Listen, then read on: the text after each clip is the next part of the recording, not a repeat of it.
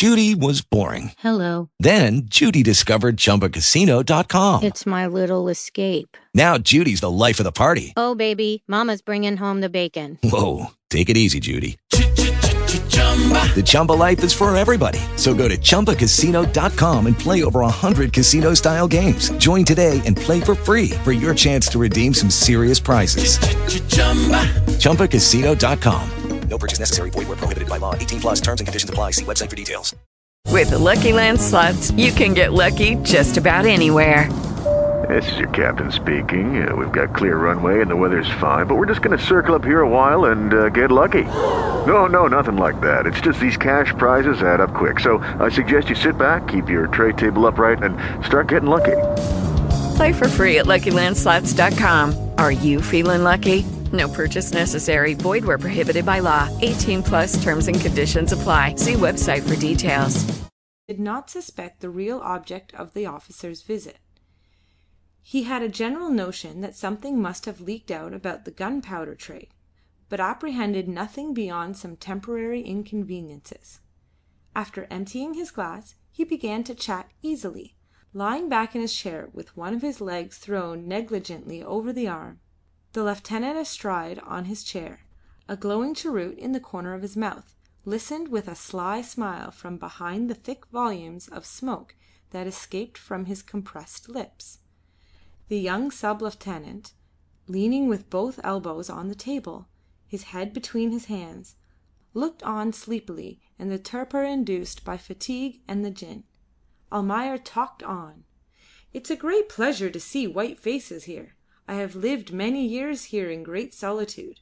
The Malays, you understand, are not company for a white man. Moreover, they are not friendly. They do not understand our ways. Great rascals they are. I believe I am the only white man on the east coast that is a settled resident. We get visitors from Macassar or Singapore sometimes, traders, agents, or explorers, but they are rare. There was a scientific explorer here a year or more ago. He lived in my house, drank from morning to night. He lived joyously for a few months, and when the liquor he brought with him was gone he returned to Batavia with a report on the mineral wealth of the interior. Ha, ha, ha! Good, is it not?" He ceased abruptly, and looked at his guests with a meaningless stare. While they laughed he was reciting to himself the old story. Dain dead, all my plans destroyed. This is the end of all hope and of all things. His heart sank within him. He felt a kind of deadly sickness. "Very good. Capital!" exclaimed both officers. Almayer came out of his despondency with another burst of talk. "Eh, what about the dinner? You have got a cook with you. That's all right. There is a cooking shed in the other courtyard. I can give you a goose. Look at my geese the only geese on the east coast, perhaps the whole island. Is that your cook? Very good. Here, Ali, show this Chinaman the cooking place, and tell Mem Almayer to let him have room there. My wife, gentlemen, does not come out. My daughter may. Meantime have some more drink. It is a hot day." The lieutenant took the cigar out of his mouth, looked at the ash critically, shook it off and turned towards Almayer. "We have a rather unpleasant business with you," he said. "I am sorry," returned Almayer. "It can be nothing very serious, surely?"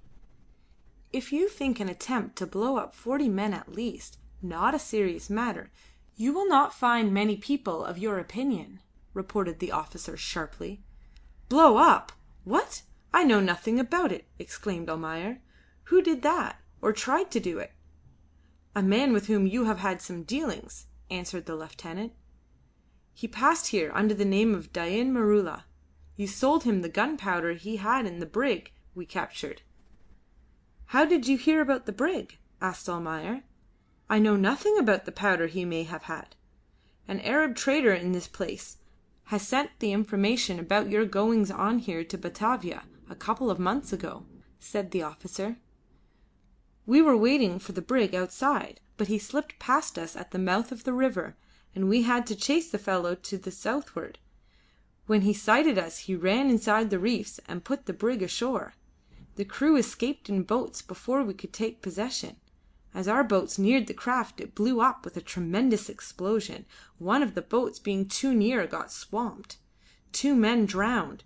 That is the result of your speculation, Mr. Almayer. Now we want this Dain. We have good grounds to suppose he is hiding in Sambir. Do you know where he is? You had better put yourself right with the authorities as much as possible by being perfectly frank with me. Where is this Dain?" Almayer got up and walked towards the balustrade of the verandah. He seemed not to be thinking of the officer's question. He looked at the body lying straight and rigid under its white cover on which the sun, declining amongst the clouds to the westward, threw a pale tinge of red. The lieutenant waited for the answer, taking quick pulls at his half extinguished cigar. Behind them Ali moved noiselessly laying the table, ranging solemnly in the ill assorted and shabby crockery the tin spoons, the forks with broken prongs, and the knives with saw like blades and loose handles. He had almost forgotten how to prepare the table for white men. He felt aggrieved. Mem Nina would not help him. He stepped back to look at his work admiringly, feeling very proud. This must be right. And if the master afterwards is angry and swears, then so much the worse for Mem Nina. Why did she not help? He left the verandah to fetch the dinner. "Well, Mr. Almayer, will you answer my question as frankly as it is put to you?" asked the lieutenant, after a long silence. Almayer turned round and looked at his interlocutor steadily. "If you catch this Dain, what will you do with him?" he asked. The officer's face flushed. "This is not an answer," he said, annoyed. "And what will you do with me?" went on Almayer, not heeding the interruption. "Are you inclined to bargain?" growled the other. "It would be bad policy, I assure you. At present I have no orders about your person, but we expected your assistance in catching this Malay." "Ah!" Interrupted Almayer. "Just so. You can do nothing without me, and I, knowing the man well, am to help you in finding him." "This is exactly what we expect," assented the officer. "You have broken the law, Mr. Almayer, and you ought to make amends." "And save myself? Well, in a sense, yes. Your head is not in any danger," said the lieutenant, with a short laugh. "Very well," said Almayer, with decision. "I shall deliver the man up to you." Both officers rose to their feet quickly, and looked for their side arms which they had unbuckled. Almayer laughed harshly. "Steady, gentlemen!" he exclaimed. "In my own time and in my own way. After dinner, gentlemen, you shall have him." "This is preposterous," urged the lieutenant. "Mr. Almayer, this is no joking matter. The man is a criminal. He deserves to hang. While we dine he may escape. The rumour of our arrival " Almayer walked towards the table. "I give you my word of honour, gentlemen, that he shall not escape. I have him safe enough."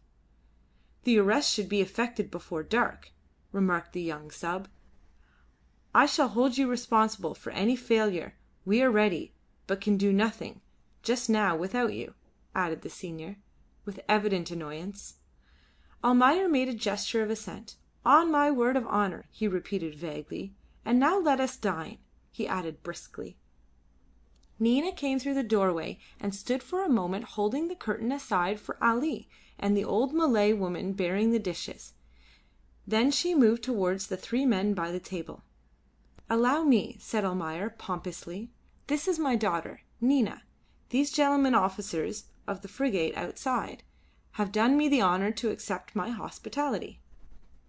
Nina answered the low bows of the two officers by a slow inclination of the head and took her place at the table opposite her father. All sat down. The coxswain of the steam launch came up carrying some bottles of wine. "You will allow me to have this put on the table?" said the lieutenant to Almayer. "What!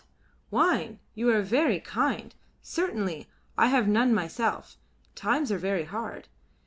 The last words of his reply were spoken by Almayer in a faltering voice. The thought that Dain was dead recurred to him vividly again, and he felt as if an invisible hand was gripping his throat. He reached for the gin bottle while they were uncorking the wine, and swallowed a big gulp. The lieutenant, who was speaking to Nina, gave him a quick glance. The young sub began to recover from the astonishment and confusion caused by Nina's unexpected appearance and great beauty. She was very beautiful and imposing, he reflected, but after all a half caste girl. This thought caused him to pluck up heart and look at Nina sideways.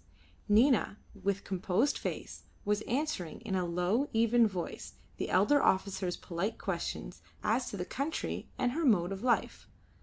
Almayer pushed his plate away and drank his guest's wine in gloomy silence. CHAPTER IX. recording by Crystal Tretter